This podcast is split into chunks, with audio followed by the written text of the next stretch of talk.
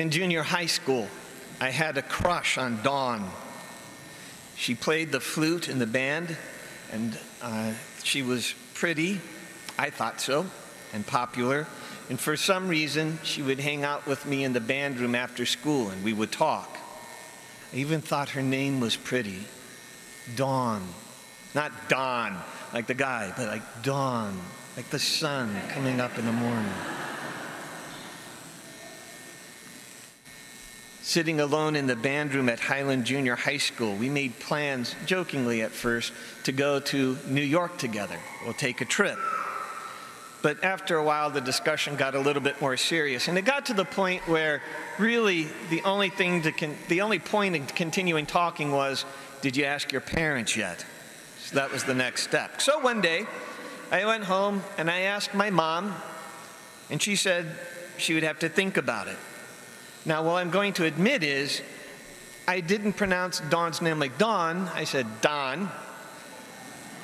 And I avoided pronouns like her and she.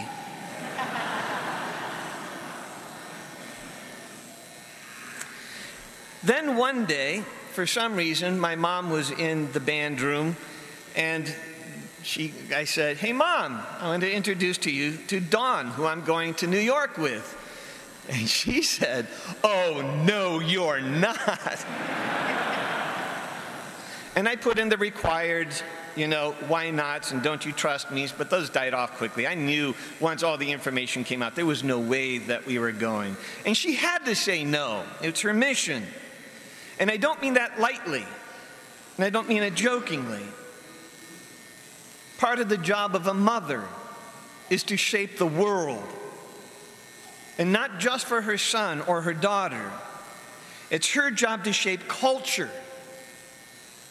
She's shaping the people who are going to marry, the people who are going to vote, who become our parents, who become religious, who pray, who decide what is good, what is worthy, what is a noble life. And through them, she forms the world.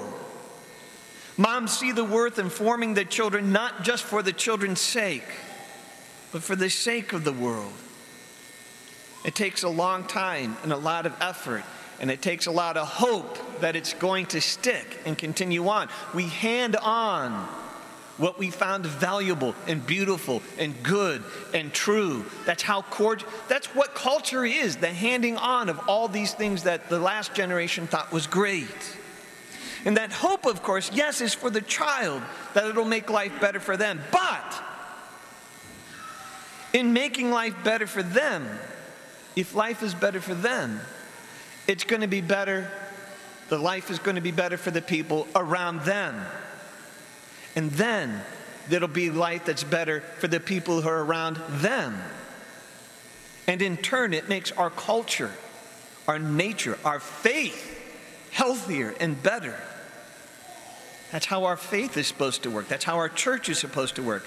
And often the image is the way that it works is that there's some powerful government or an institution or corporations or some evil society, maybe even, that shape our lives and our culture beyond our abilities to have anything to do. And maybe there's some credence to this, particularly in the short term, but it's not entirely true. And it's not true in the long run. Take, for example, this painting. Someone just last week was asking me why Jesus is holding the flag of Sweden. I looked it up, and it's really darn close to the flag of Sweden, but it, wrong colors. So, what's with the flag? If you notice, some of you are going to be able to see it, and some of you aren't. On the altar below, uh, in gold, there's the lamb sitting on the book of seven seals. This is from the book of Revelation. This is the, the lamb once slain who rises again. And he's holding, it's all in gold, but he's holding the exact same flag down there. According to legend, one day Constantine was looking up into the sky and into the clouds, and he saw a red cross on a white background. And God said to him, In this sign, you will conquer. And so he had the cross painted at all, his shields and his banners, and the armies went forward. And you know what? They conquered. And so this flag became the symbol of victory, life over death, so Jesus carries this flag as he's coming out of the tomb. But it's also under Constantine that Christianity became legal in the Roman Empire. Consider St. Sebastian died in the year 288, at a time when just being Catholic, just being Christian, could mean your death. And then by the time uh, uh, Constantine dies in 337, it's not only accepted, the emperor himself, granted on his deathbed, is baptized. A relatively short amount of time to Christians becoming accepted. And here's a bit of information to know when judging the quality of your history professor. Some will say that the Roman Empire became Christian because Constantine became Christian. But it is more likely Constantine became Christian because Rome was becoming Christian. How did Rome become Christian? Moms raised their children. Those children influenced their friends. Those friends influenced friends. And if, Christ, if Constantine wanted to retain power, he also had to become Christian or become an outsider in his own empire. And what happened to change the leader and government of the most powerful empire in the world up to this point? It wasn't a war. It wasn't the whims of the rich and powerful. It wasn't forced legislation. It was the piety of the people. The people who took their faith seriously and influenced others to take their faith more seriously. And over time, they ended up changing the very fabric of the empire, of culture, to this very day, the world, history. We've seen this gradual change of seemingly impossible things in our own day and in our own nation. You know, when I was a kid, uh, at Slovene Center, if we were going to have a dance, and my dad was secretary, so we often had to decorate. You know, the very first decoration that you put on the on the tables were these multicolored ashtrays, because everybody smoked. Was, people smoked everywhere. It never occurred to me that someday this, there would be this vast moratorium on smoking in just about any public place. But it happened. Think about the recent change we've had in abortion laws. I never thought I would see. Everyone always said, You will never change these laws. There's no way. It's too entrenched. And we've seen the first cracks in our own day. Why? Because legislators are changing it? No, the legislature wouldn't do it unless you wanted it and you pushed for it. This has also been the history of the church for 2,000 years. Take the example of saints who lived in times when the church was in danger, either because of outside influences and often because of inside influences. It is always revitalized again when one thing happened when individual men and women decided to be intentional disciples of Jesus Christ, of the Good Shepherd, when one of us decided that he or she was going to strive to be holy. We have the great example of the lives of some of the saints. Joan of Arc, if you want to know more about Joan of Arc, read Mark Twain's account of her life. Excellent, awesome. She is amazing what she faced from governments and the church and went forward for Jesus Christ.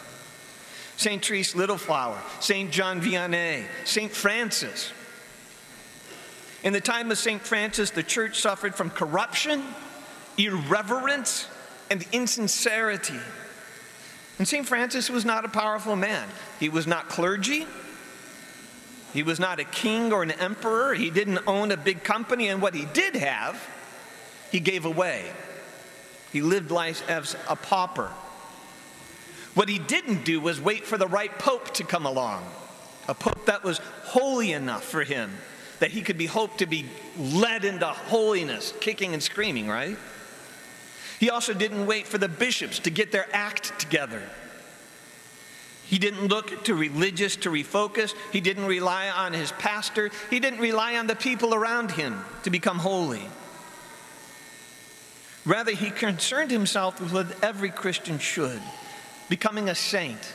One of the two options, and the other one is just hell. God spoke to Francis and said, Francis, repair my church. As you can see, it is falling into ruins. Sounds like our own day. At first, he took it literally. He found a building that was falling apart and he starts rebuilding it. It's only after time that he realized God wasn't talking about a church, he was talking about the church. And what did he do? He worked at becoming holy. And that attracted people to him. And those people started becoming holy. And as they became holy and went out into the world, the people with whom they had contact started becoming holy. The church became holier. And probably more successful after St. Uh, Francis's time than during his time. Matter of fact, it's still happening today, and you're hearing of this. His life is still influencing us toward holiness. It may seem like it would be nicer or quicker or more effective if we just had leaders that would make us holy. But in reality, it never truly works that way. Like a mom who chooses that she and her family will be good, it is about individual brothers and sisters in the Lord choosing their vocation to be holy and influencing the people around them and bringing the body of Christ to holiness, not waiting, not following the crowd, but following the Good Shepherd and remaining close to the Eucharist. I think of when I was a very young person, Lori Bailey. I remember we were coming to choir practice at church, and there was uh, a young man there with uh, significant developmental challenges, and he sat down at the organ and just started pounding on it, you know, and everyone else was going to run up and go, What are you doing? You know, what did Lori Bailey do? She went up to him and said, Hey, Chuck, how's it going? It's so good to see you. Why don't you come with me? We'll go over here so they can get choir practice started. What did she do? She treated this person with the dignity that he deserved. And that was a huge influence on a young me. There's a group in this parish who are, I'll use their own words, who feel helpless, frustrated, disappointed, anger, and confused about what's going on in our church and in the culture, right? And what they said was, let's not wait for someone to lead us to do something. Let's start change right now. Let's, let's, between the small group of them, let's just start becoming holier. And then they thought, what if we shared it with the parish and anybody who wants to can join us?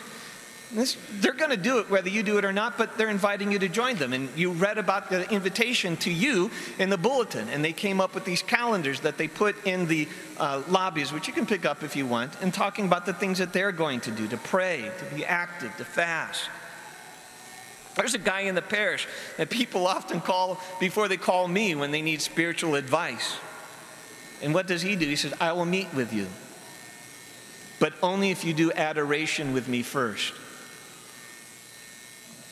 There's a group of young people who, for years, have been like uh, doing a, a, bomb visit to adoration in various churches around the diocese. They stay for 15 minutes, they come in en masse, they stay for 15 minutes, get up and walk out. And someone asked them the other day, What are you doing? And they said, There's a bunch of us, and we figure if we all come and do 15 minutes, that's about four hours of adoration for God. Awesome. There's a group of young people who called me uh, recently, and they, on their own, decided that they were sick and tired of a culture of death and started protesting, started praying, uh, started contacting their legislatures, and even people who are pro life, and got a whole bunch of resources and books, which they passed on to me, and I'm going to give them to you in the upcoming months. It's amazing. Also, in this parish is a group of people who called disciples of the dying. They pray for people who are dying, they pray with people who are dying, and they instruct families what do you do with a family member who's dying? How do you take care of them? They do all that. They didn't wait for someone else to be holy. They didn't let anything deter them from prayer or sacrament or duty but started about the business of being holy, and thereby we are changing the world.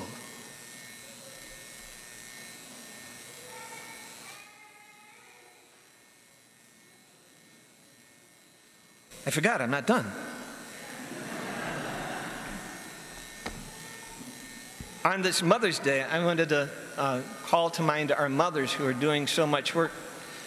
So much uh, are the backbone of the church, right? The ones who lead us and who give us, who instill this, our culture, what's good about our culture to pass on.